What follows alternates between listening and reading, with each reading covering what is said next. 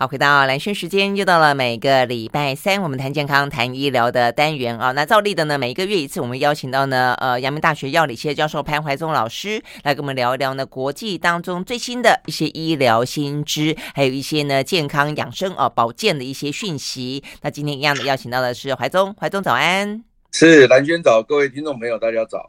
好，今天我呢，呃，虽然是一早起来啊，希望你不是正在吃早餐，哈哈，但是呢，就算吃早餐，我觉得也还 OK 啦啊，因为我们在谈的是，呃，属于从健康的角角度切入哦，所以当健康的角度呢切入的时候，不管是在谈，呃，便便啊、尿尿啊，好像都觉得呃稍微的比较呢，呃，可以接受了一点点啊。好啦，我们今天一开始就要聊一个，其实我记得是在我们节目里面啊，呃，台湾都还没有很多这样的一个讨论之前，怀宗就在我们的节目里面特别讲到了我们的肠道的菌相，其实呢，相当程度的会影响到很多很多，不管是什么失智啦，不管是心血管。啦，糖尿病啦，甚至精神疾病、忧郁等等。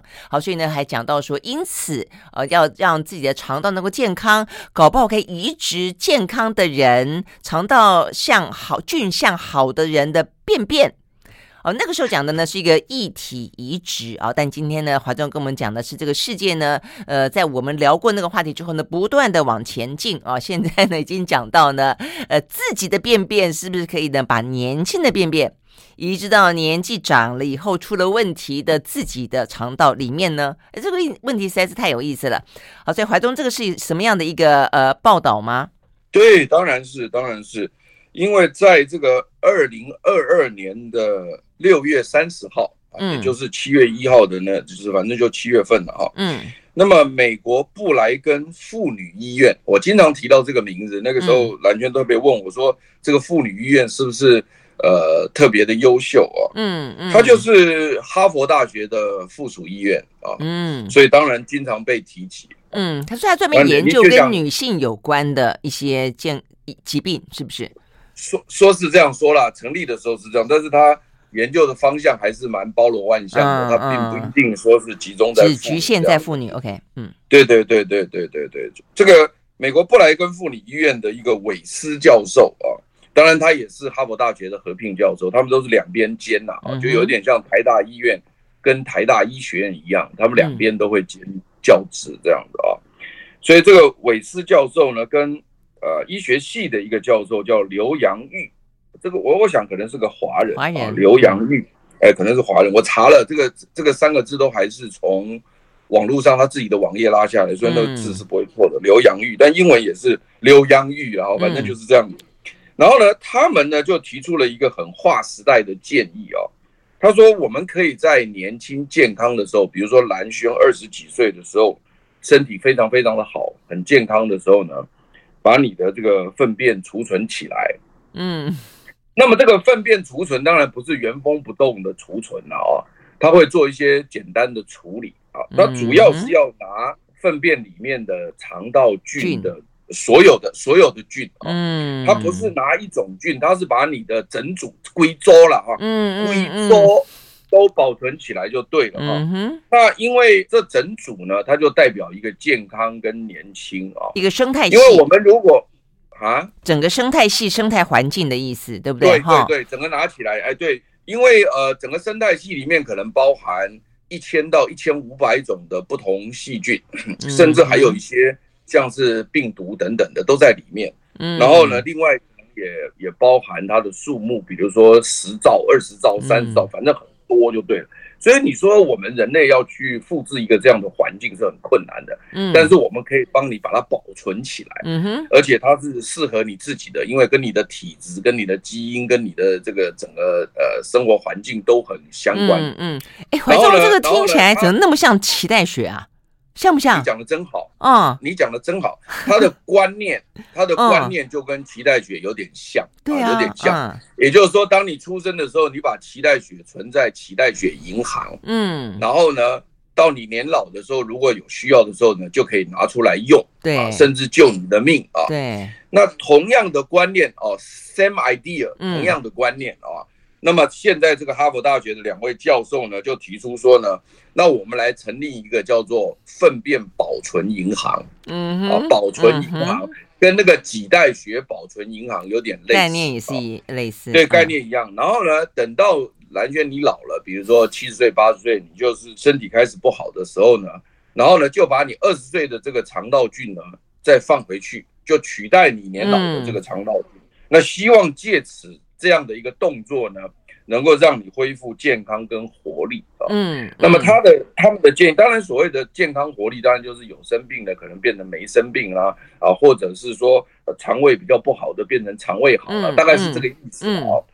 那但是这个观念啊，这个观念虽然是非常划时代的这个新颖啊，但是这两位教授还是特别提到，就是说呢，目前呢，这个肠道菌移植能够治疗的疾病，目前在医学界呢。啊，比较常用的就是我们在蓝轩时间讲到的一个叫困难肠梭菌的感染。嗯哼，那么困难肠梭菌的感染呢，那个呢，如果拿，目前是已经是呃，在各大医院常常在使用的啊。嗯，那当时我记得在你的节目里面是讲到二零一七年十二月，哦，离现在到五年多前呢，林口长庚医院首先完成了一个。国内首例的一个粪便肠道菌移植的一个个案啊，嗯，那么当时是一位五岁的男童吃了这个强碱，所以造成食道跟胃部的严重损伤，又感染败血症，嗯，后来就用抗生素一直治疗，那治疗以后呢，没想到出院以后呢，这个喝这个强碱解决了，可是他的肠道菌呢？因为长期使用抗生素，所以把好菌都杀光了。嗯，对。然后结果有一个非常讨厌的菌，叫做困难肠梭菌。那“困难”两个字哦，就是很难长出来的啦。啊，你要用抗生素一直使用之后，它才会长出来。所以这个只要一旦长出来，就很难治疗。结果呢，那个长庚医院的医师用了非常非常多的后线的这个抗生素，都都治不好它。于是呢。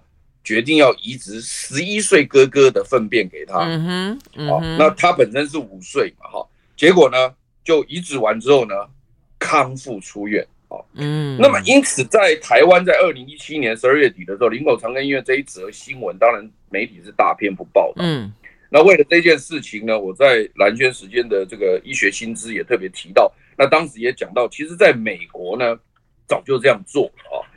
那么在美国在做的时候呢，他呃是，当然是任何一个人要移植的时候，你就必须要找到一个捐赠者，嗯嗯，对不对？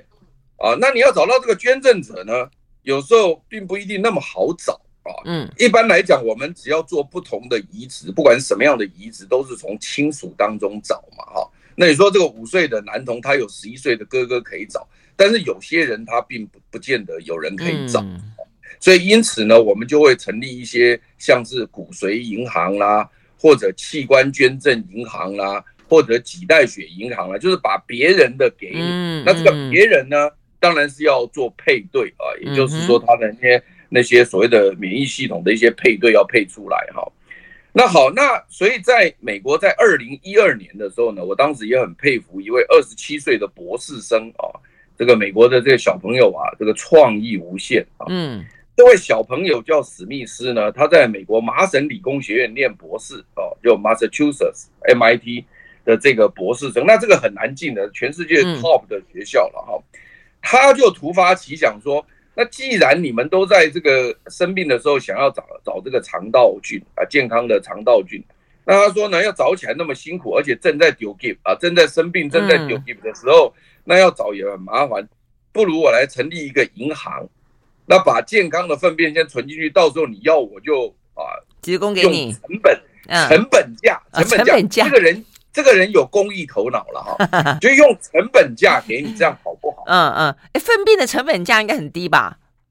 呃，我待会告诉你哦，我我待会告诉你，也也有一点成本对，不过当然要经过处理了。嗯，对对对，你讲对了。所以史密斯博士生呃还是个学生呢，二十七岁就创立了美国。甚至我认为是全世界第一家非营利组织的粪便银行。嗯哼。那么它呢，只收成本费用的呢，提供给全美一百八十五间医院。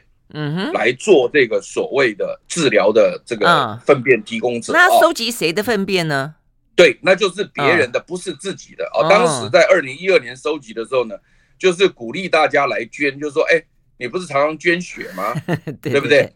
那还有很多，还有我们很多社会上有很多公益人士，他会签那个器官捐赠。对啊，捐器官，嗯，对不对？现在什么都可以。所以说，捐血、捐器官、捐精子，啊，还有还有捐骨髓嘛，对不对？捐骨髓也是一样。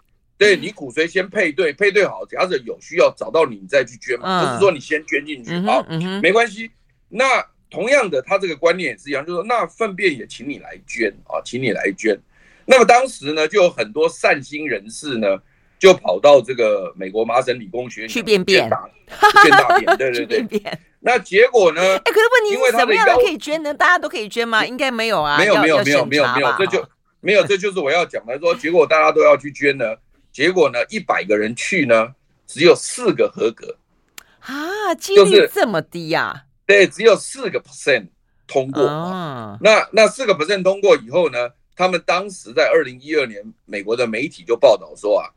他说：“没想到，嗯，我们知道考进这个麻省理工学院，考进 MIT 哈是非常困难的，嗯嗯，就好像你要考进台大，嗯，是几率很低，很低很低，对，就没想到呢，捐个便便呢，比考进去还难，还难 还难啊！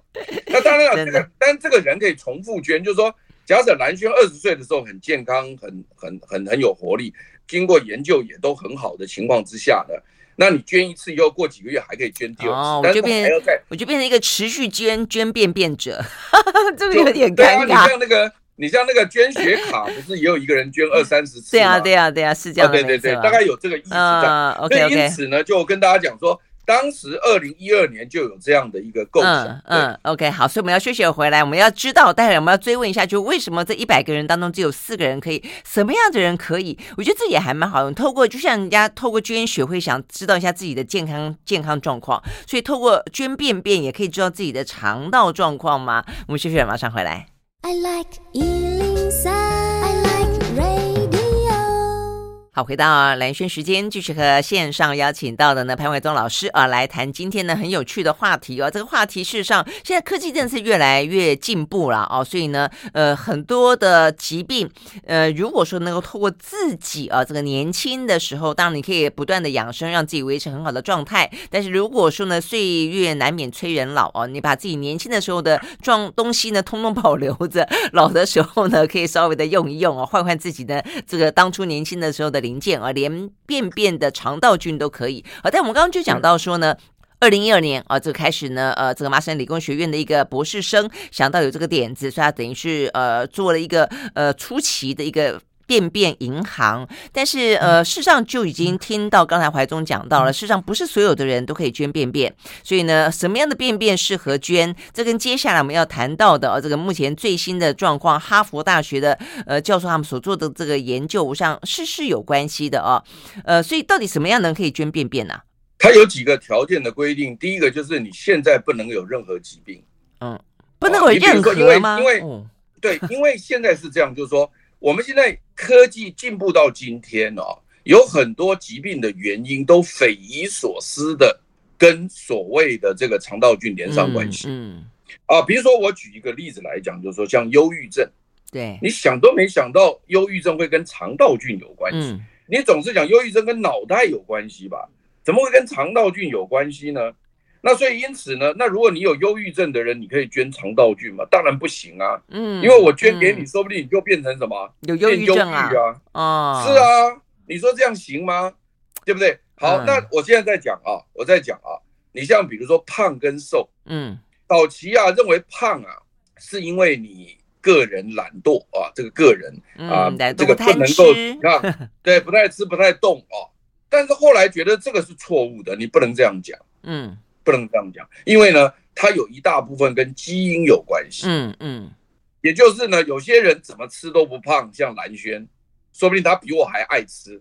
我是很爱吃，对对，但是我还现在已经开始呃慢慢会胖了。对，对了，我只是举例子，不是真的是这样。我的意思就是说，就是说，有的人可能他很苗条很瘦，他并不是说他多能控制自己的嘴巴，嗯、而是他怎么吃都不胖。对，有些是体质嘛，哈，所谓的体质就是啊，对对，那就是跟基因有关系。那现在目前发现了好多种基因，比如说像致胖基因，嗯，或者也有所谓的苗条基因，嗯，这个都很有趣，有空都可以讲啊，嗯。那所以因此呢，现在肥胖显然跟呃肠道菌、致胖环境，哎，就是个人的饮食习惯、生活作息，这个跟致胖环境有关系。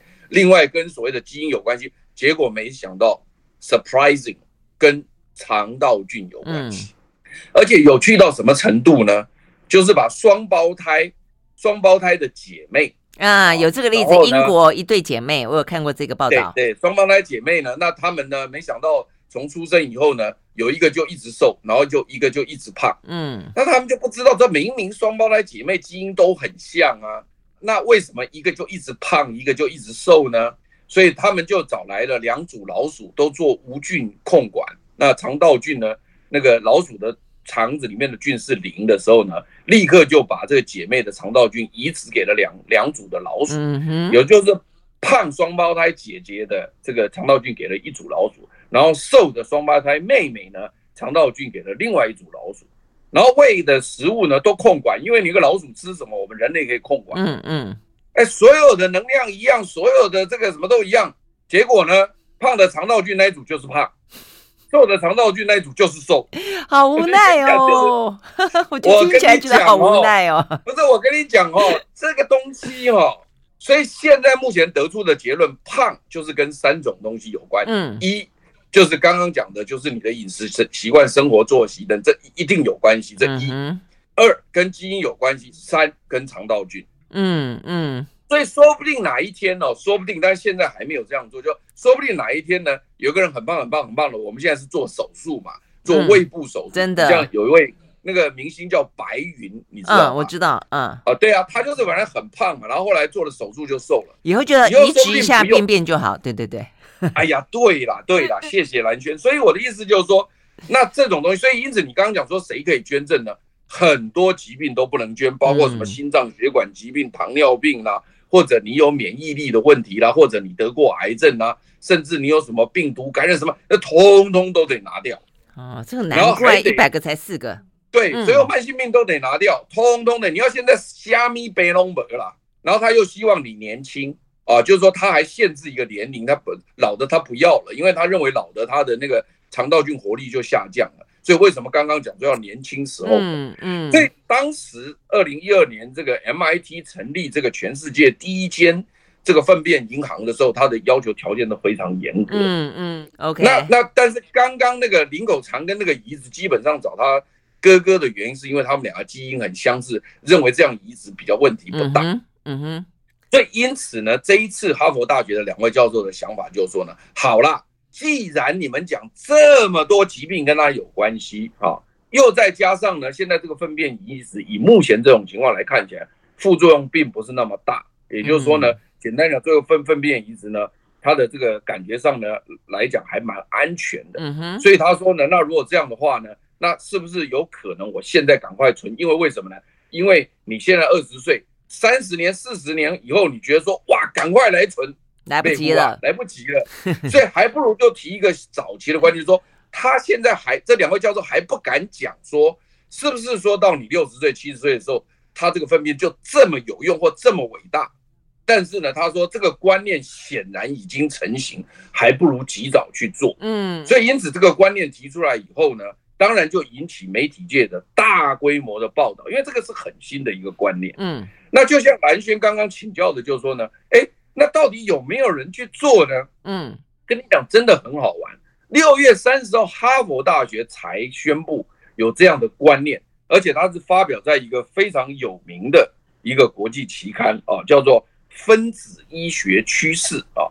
它发表有，没想到新加坡隔没几天，七月中，现在才七月中啊。嗯哼，结果呢，新加坡就成立了这样的公司，开始收集就储存你的。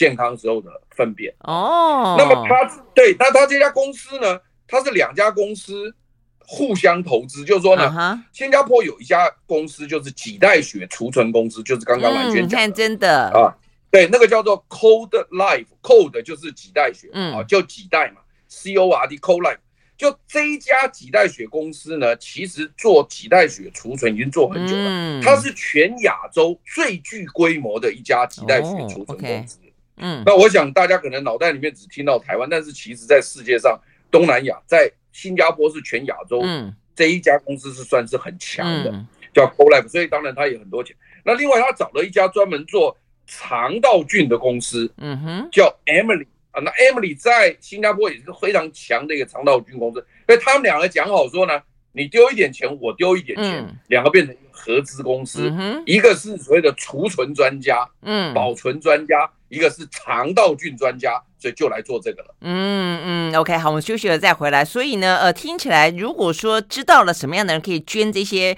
便便，什么样状态底下可以捐这个便便，重点在于说，那它怎么储存呢？呃，是。干燥吗？我不知道，开玩笑的，就是说，但是呢，有脐带血呢，这个保存的经验了，我我想粪便应该不会比血难难储存吧？OK，所以休息回来再回来继续聊这个粪便怎么样储存，可以呢永葆新鲜，让几十年后的自己还可以呢把它用上啊，让自己呢这个健康无虞。休息，马上回来。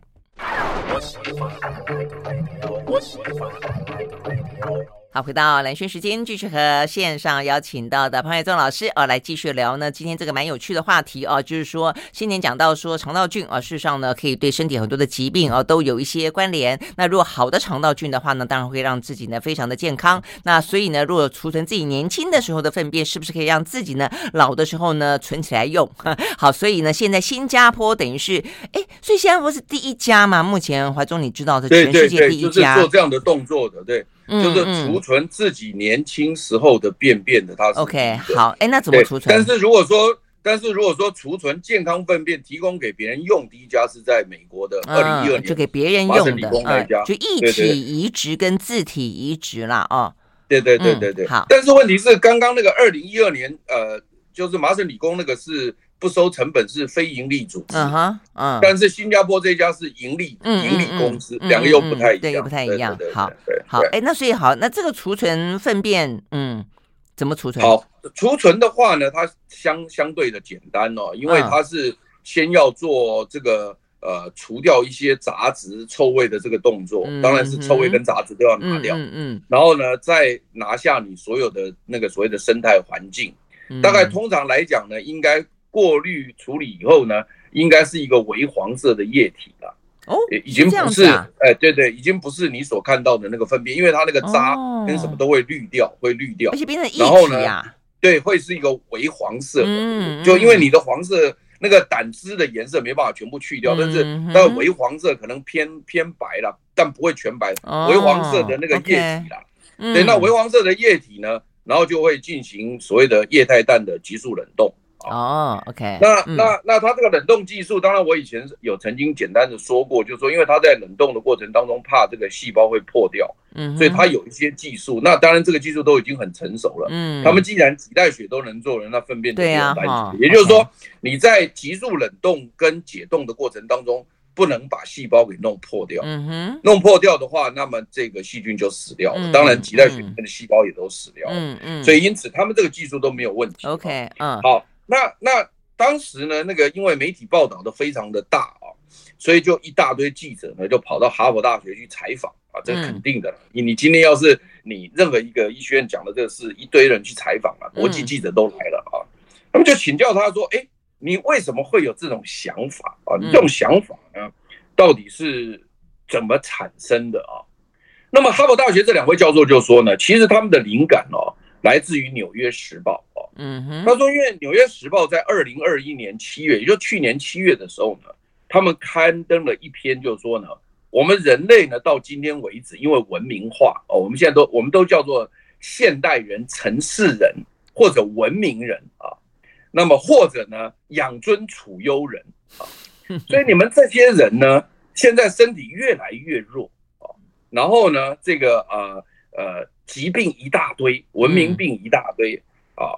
包括过敏啦什么的一大堆啊，嗯，他说你们这些就是呢，没有回到原始生活，嗯哼，也就是说，你说那那几千年的那个原始人类哪有你们这病这么多啊？人不健健康康的嘛，哈，所以因此呢，他们也蛮早，他们的寿命不长啊，坦白说，那个时候是因为细菌感染、病毒感染嘛。那现在抗生素什么出来了？不来的，不来的。嗯。但是你现在人类弱是主要是你你这个养尊处优嘛，嗯，文明生活嘛。他们就《纽约时报》是这样讲的。了解。嗯。那《纽约时报》二零一七二零二零年七月是这样讲的，以后他就说，那不然干脆来这样子了。他说，那既然肠道菌是可能会改变哈，他说那就把非洲土著民族就到非洲去，找那个原始生活的人哈。把他们原始生活的粪便移植给文明人，哎，说不定我们就跟那个非洲土人一样的强壮，活力四射，对，活力四射哦。所以当时的这个二零二一年七月，《纽约时报》刊登这篇文章，他就说重新野化你的肠道菌哦，野化野化那个野字啊，就是所谓的这个非洲土著原始生活的人叫野化肠道菌，那显然。他的这个观念就是说，希望把你的肠道菌野化到原始，使你的身体也不过敏啊，不会过敏啦，嗯、呃，也不会忧郁啦，嗯、呃，也不会变胖啊，然后也变得很有活力。假设是这样，嗯，他当时二零二一年七月是这样写的。那两位哈佛大学教授说，他们看到这篇文章之后呢，他们得到一个灵感是说呢，如果你真的把那个非洲土著野化的肠道菌拿回来哈，他说说不定对人类会有很大的影响。嗯，因为我们现现在的生活环境跟我们现在身身上的体质哦，嗯，说不定没有办法去承受到那样子。哎，嗯，哎，对对对，蓝轩你讲的真好，你没有办法承受这个，所以因此两位哈佛大学教授就想说啊，买了麦阿内啦，做事不要那么极端哦，也不要那么不要那么原始，倒倒啊来，我们哎，对对对，他说呢，所以因此呢，他就把二零二一年七月份《纽约时报》这篇文章的灵感呢，嗯，修改了一下。然后呢，刊登到国际期刊，就二零二零年六月三十号这篇国际期刊呢，他就把它改成说呢，让我们复兴人类的肠道菌。嗯哼，所以复兴的意思，复兴振兴，复兴中华，振兴中华，意思就是说呢，我不是去复兴别人，我复兴自己。嗯哼，复兴中华嘛，因为我们是中华民国嘛，复兴中华，振兴中华嘛，所以因此他就说呢，那不要了。不要把非洲土著的肠道菌拿来振兴我们，这太危险了。我们就把我们年轻时候的菌拿回来给我们年老的人，嗯、那这样就复兴振兴就好。嗯嗯。所以两个英文字不太一样，一个叫 rewilding 是野化的意思，嗯，另外是 rejuvenating 啊是振兴的意思。所以这两个英文字就差距很大。我们会把这个文章贴在这个我们中广的网站、南轩的网站上。所以这两个英文字其实就说明了。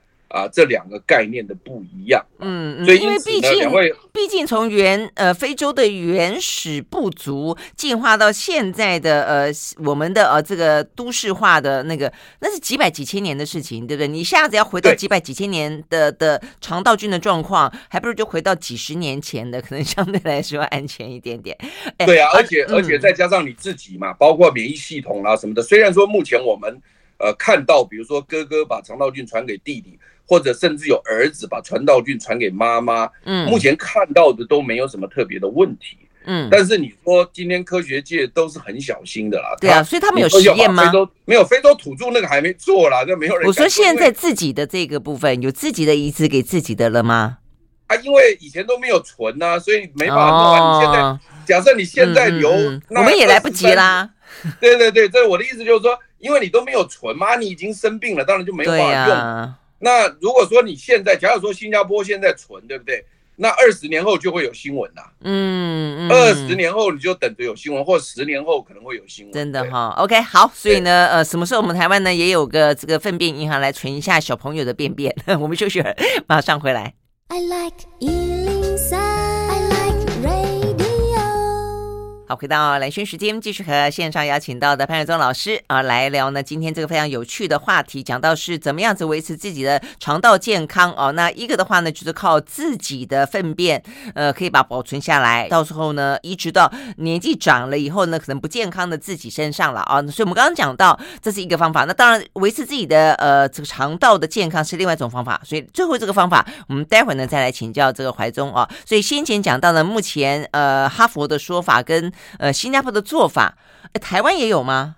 对，台湾后来那个台北荣总也开了一个记者会啊，嗯，在二零二零年的时候，也就两年前啊，哦，所以更早，他等于是在对，等于是在那个二零一二年，就是麻省理工成立这个所谓的粪便银行之后的八年啊，那么台北荣总拨了钱啊，在肠胃科成立了一个呃实验室啊，嗯，那么这个实验室是做什么呢？就是制备这个准备要移植的这个微菌丛，就是我刚刚讲的，就是说你把粪便拿来，然后经过过滤啦，然后变成那个微黄色的液体，然后这个就可以准备。移植给这个病人啊，所以他们呃台北荣总就成立了台湾第一座叫做高规格生物安全等级第二级专用微菌制备实验室啊，这是我一字不漏的啊，把它念出来了。嗯，就是说呢，它是一个制备实验室，也就是说呢，他拿到粪便之后呢，他可以透过这个实验室制备之后呢，就可以准备移植给病人了。制备什么？制作跟备份是这个意思吗？对对对，制备就是把它做出来，就是说我现在给你一坨便便，你不能把这个便便移植给病人嘛，对不对？你要经过一系列的处理，嗯嗯，然后才能够给病人嘛。所以因此他们就是成立了这个制备实验室。但这个是属于一体，这个制备，这个制备的，对对对，这个制备在英文应该叫 preparation，就就是把它。准备出来了，哎，对，所以我也有一个好奇怀中。那所以你刚刚讲说变成淡黄色液体之后，然后呢，怎么移呀？是注射啊，还是？好，那个我我知道你肯定会问，我超级好奇。没关系啊，他他现在是这样做哈，就是有一个病人他肠道被坏菌感染，然后产生很痛苦的情况。那第一个动作就是先灌肠，嗯，把那个肠子先灌干净。就有点类似你在做大肠镜的那个动作，嗯，OK，先把它灌干净。所以肠子里面的粪便先把它灌干净，灌干净之后呢，还要用抗生素，就是口服抗生素，或甚或者或者注射抗生素，把这个肠道菌也杀到一个程度。哇，所以呢，清干净就是了。对，清干净，对，先把大肠清干净，然后再用抗生素。那这样子的话呢，它大肠的这些，它本来这些细菌就会降到非常非常低的情况。我们不敢讲零，但是呢。至少很很低很低了，嗯，然后这时候呢，再把你自备的这个健康人的这个这个细菌从从肛门哦灌进去，有点类似灌肠那个样子灌进去，灌灌进去之后呢，那因为大肠里面是空的，嗯，所以这些新新的住民呢就会在大肠里面。定植下来。哦，就是到了一个处女地的感觉，重新对对对对，重新安家落户，对对对，所以其实它做起来并不那么困难，它并没有什么侵入性的动作，因为因为像你在灌肠前，就是你在做大肠镜前的两三天，不是都有那个呃饮食跟灌肠吗？我想你做过嘛，对对对，所以那个并不是太侵入性，嗯，然后当然了，你不用这个抗生素，当然在医生的这个监测下，应该也算是相对。安全，那服用以后，然后再把它灌进去，通常是会成功的，但是也不是百分之百啦，但是成功率蛮高的啊，因为也有就是放上去之后没有定植成功，这个几率不高啊，几率几率很低了。嗯嗯，所以所以因此呢，所以因此呢，我要讲的是说呢，这个台北荣总在两年前成立这个制备实验室，显然台湾就具备把粪便制作成准备移植的这个东西的这个技术没有问题了。嗯，但是呢。并没有所谓的粪便银行，我我们想说公益公益性质的粪便银行没有，因为美国是公益性质的粪便银行，那或者是像新加坡的盈利式的。储存式的粪便银行。也没有，OK，哦，也没有，对对，这个就这样子，大家就清楚。嗯嗯嗯嗯，听起来就是有，还是有未来性啦。如果说它都是听起来是可行的话，台湾又有这个初步基本上可以的技术嘛，哦，所以是事实上是可以去做的。好，那如果在还没有做以前，或者比方说像我们，我们就已经过了那个可以储存自己 健康粪便跟肠道菌呃这这个阶段了。所以我们到底好在还没有这样子的一个呃普及化之前，我们要怎么样去让我们的肠道变健康？这个非常实用。我跟你讲哈，现在如果说你的肠道菌是很坏的话，哈，嗯，那你想要把它变成好的话呢，现在大概有四种方法可以做。OK，那这四种方法到底好或坏？待会我们兰轩可以问啊。嗯哼，那如果回答不周全的，到时候文章会提供啊。那 我知道时间已经很赶了。嗯嗯，那么呃。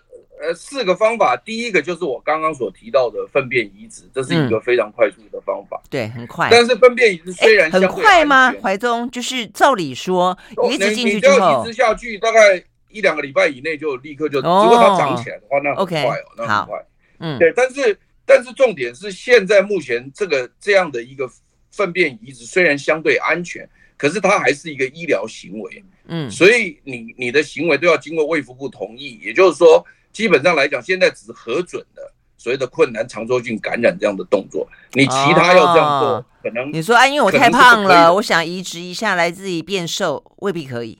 哦、不行啊，那个、嗯、那个你要医生执行，同时你要卫福部同意啊。嗯，嗯，嗯，那这个东西就是，所以呃，所以粪便移植虽然快又有效，相对又安全，但是你要做这个事情，不论是法规。不论是这个所谓的卫福部的核准，你都要通过，你不是随随便便都能做的啊。这第一个我要强调的啊。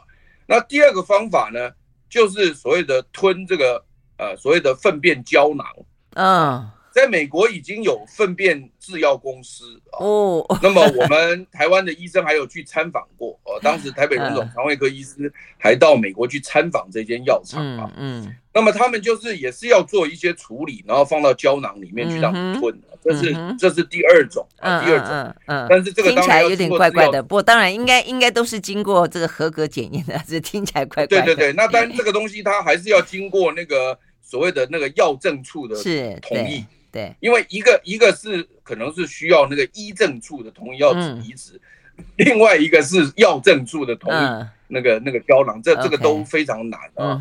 那美国有这个公司哦，有这个制药公司啊。那英国英国也有这个制药公司，而且在做临床了，嗯，在做临床试验。OK，好。然后第三个就是吃益生菌产品啊，当然。你像现在目前广告里面一大堆益生菌产品，所以我就跟你讲说，我这没有空讲清楚了。那益生菌产这第三个，嗯，第四个是呢，从饮食。从饮食可以改变肠道菌饮食，所以简单就四种方法，就是粪便移植、吞粪便胶囊，然后呢，这个呃吞益生菌产品，再来就是饮食习惯改变。好，这四个方法你可以尝试的改变。Okay, 饮食你很快的说一下，到底饮食怎么样的是有益于这个益生菌的健康生长？饮食一定是所谓的少荤多素哦。然后呢，就是全谷类的食物啊，原因是因为我们需要膳食纤维，那膳食纤维主要是益生菌的食物，如果有这个食物呢，益生菌才会长得好，在肠道菌的这个益菌才会长得好啊。如果说呢，你今天不给它食物，就算你推一大堆益生菌的产品进去之后，也都稀条条死掉了，也都没有用。所以因此呢，我们膳食纤维一定要吃够，而根据卫福部的统计，我们台湾人。吃不到卫福部规定的一半，所以因此呢，我建议大家膳食纤维一定要吃够。而膳食纤维主要的来源，除了蔬菜水果之外，其实大部分来自于全谷类。你一定要吃全谷类。对，嗯哼，OK，好，非常谢谢怀中给我们这么丰富的呃这个新知，以及生活当中非常实用的呢呃这个饮食啊、呃、这个作息的改变。OK，谢谢喽。谢谢，好，有一天我们就要吞这个，呃，这个粪便胶囊了。OK，好，拜拜。